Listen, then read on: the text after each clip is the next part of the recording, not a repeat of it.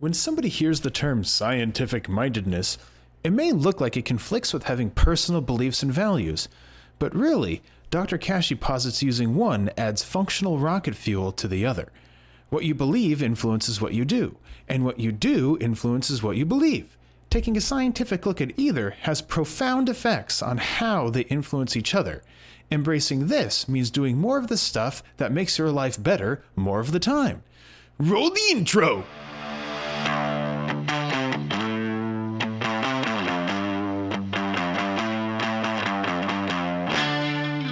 Hello, hello, and welcome to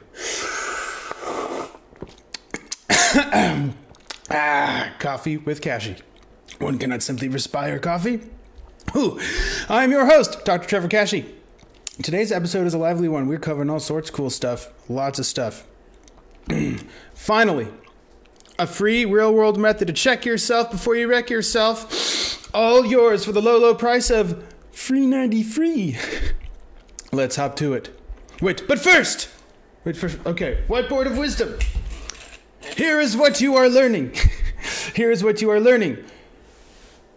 Going over the six characteristics of scientific mindedness, but in greater depth.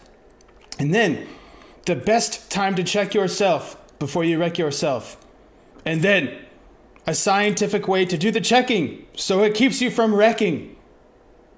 Excellent. a little bit of background here. You you did get a primer on the six character traits of science mindedness a few episodes ago. Now they are back in greater detail. New packaging, same great taste, I promise. Behold, the six traits of scientific mindedness. These are truncated a little bit because the whiteboard of wisdom only has so much space, so I will explain them in greater detail, obviously. Number one, observations verified by observations result in the facts of your life. You regularly verify facts and consciously or otherwise falsify or substantiate them. And this check and balance of facts is the backbone of so called empirical science. For that reason, it's best to acknowledge all of the goings on in your life, even if they suck, especially if they suck.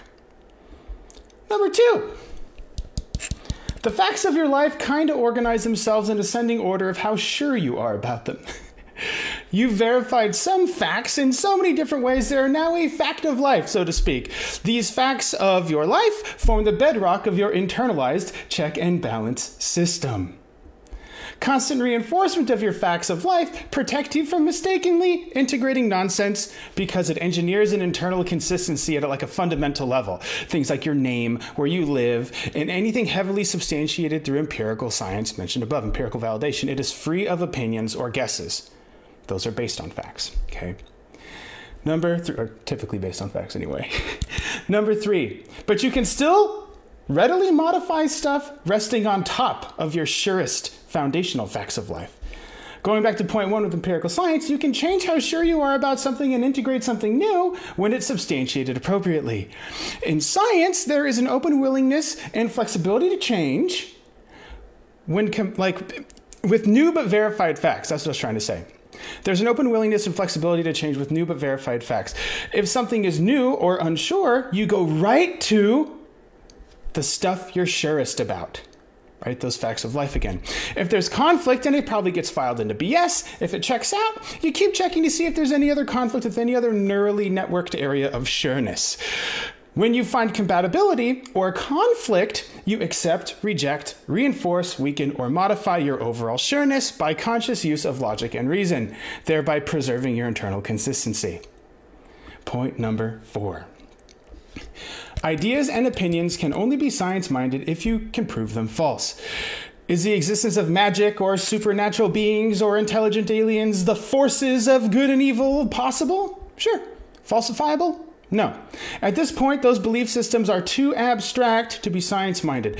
What is science minded and important to study is the tangible impact those abstract beliefs have.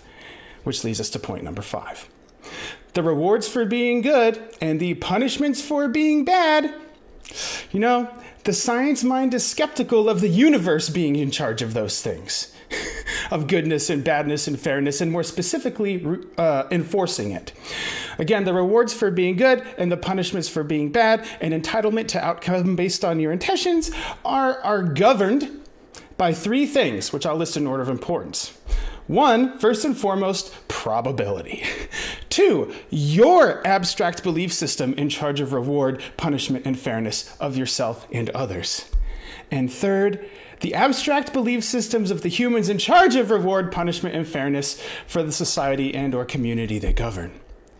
There are conflicts within your belief system. There are conflicts within the societal and or community belief system. And there are conflicts between your belief system and the societal belief system. Thankfully, those conflicts can be studied in a scientific way. So do you see why it's important to study that stuff? It bleeds right into point number six leads right into point number six, and that's that problems, goals, and standards, they're determined by those humans with abstract belief systems.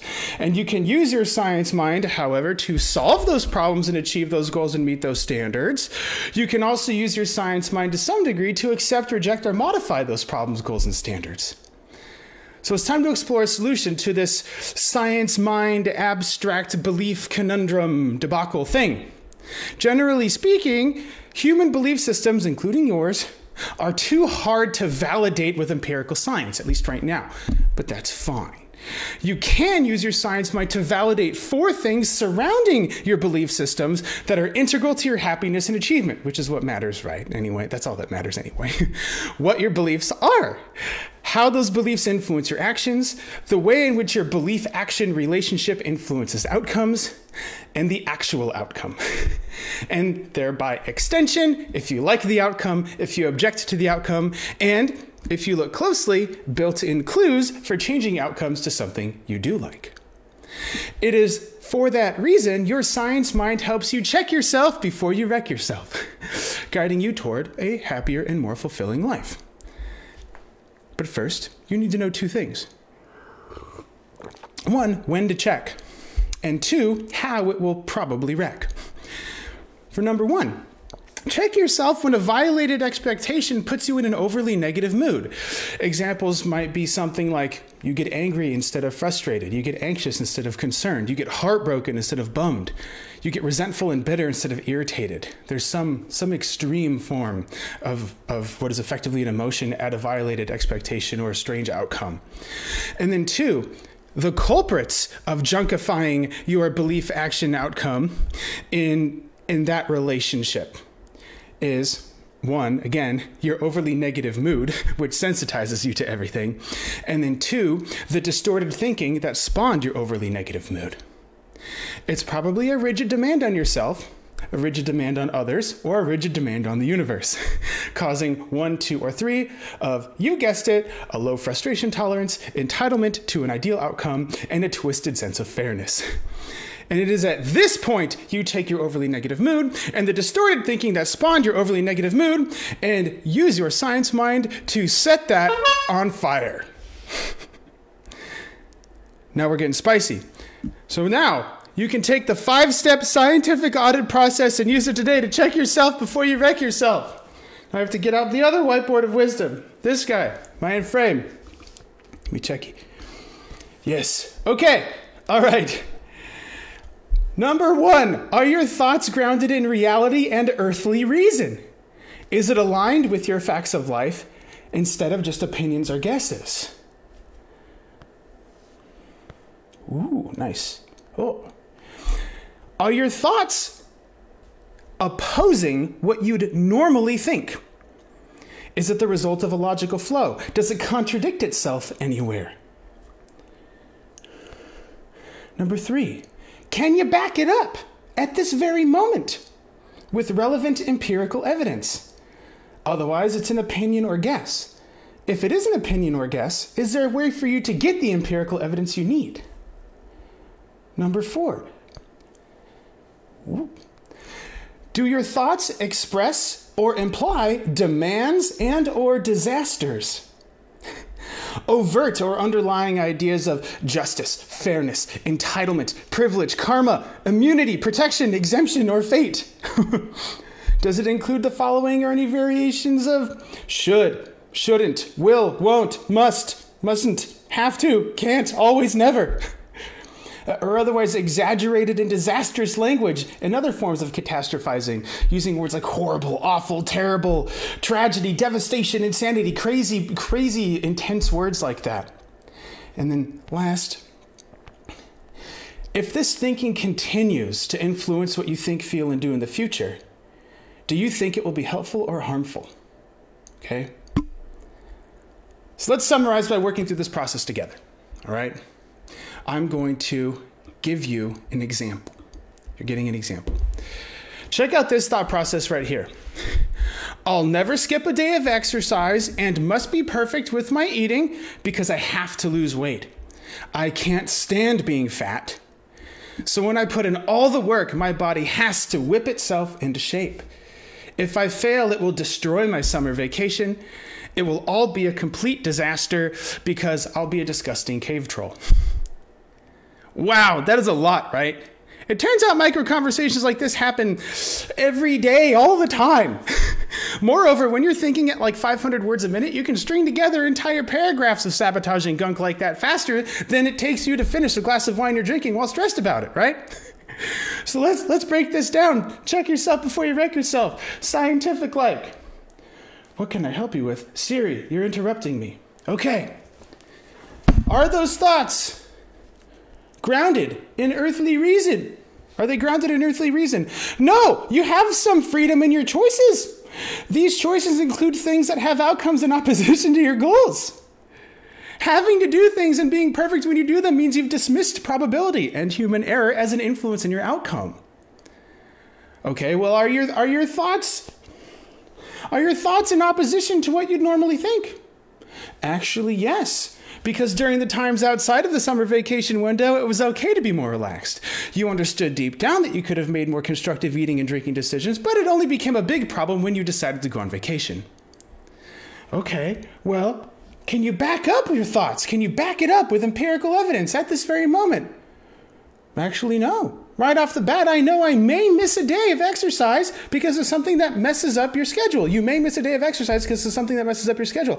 It is also clear that you can stand being fatter than you want to be. It may bug you a lot, but you can stand it because you do stand it. If you can't stand it, then your body would fail and you'd be dead.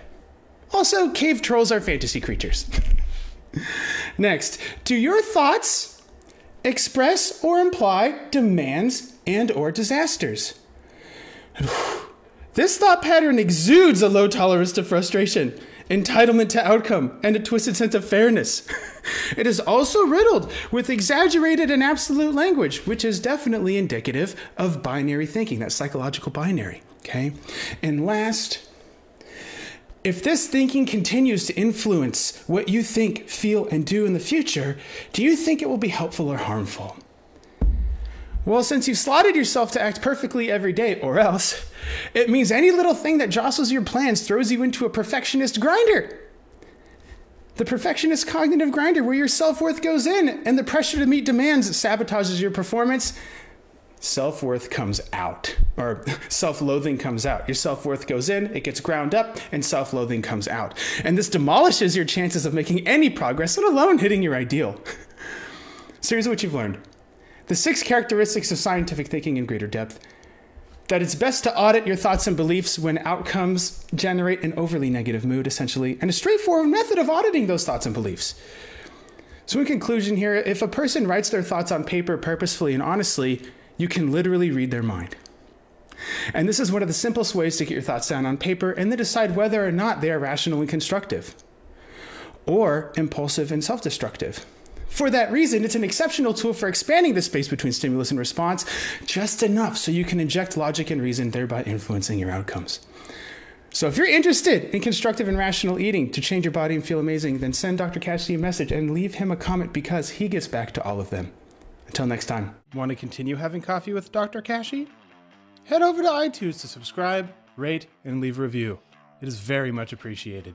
Thank you, and see you next week. Dr. Kashey is out.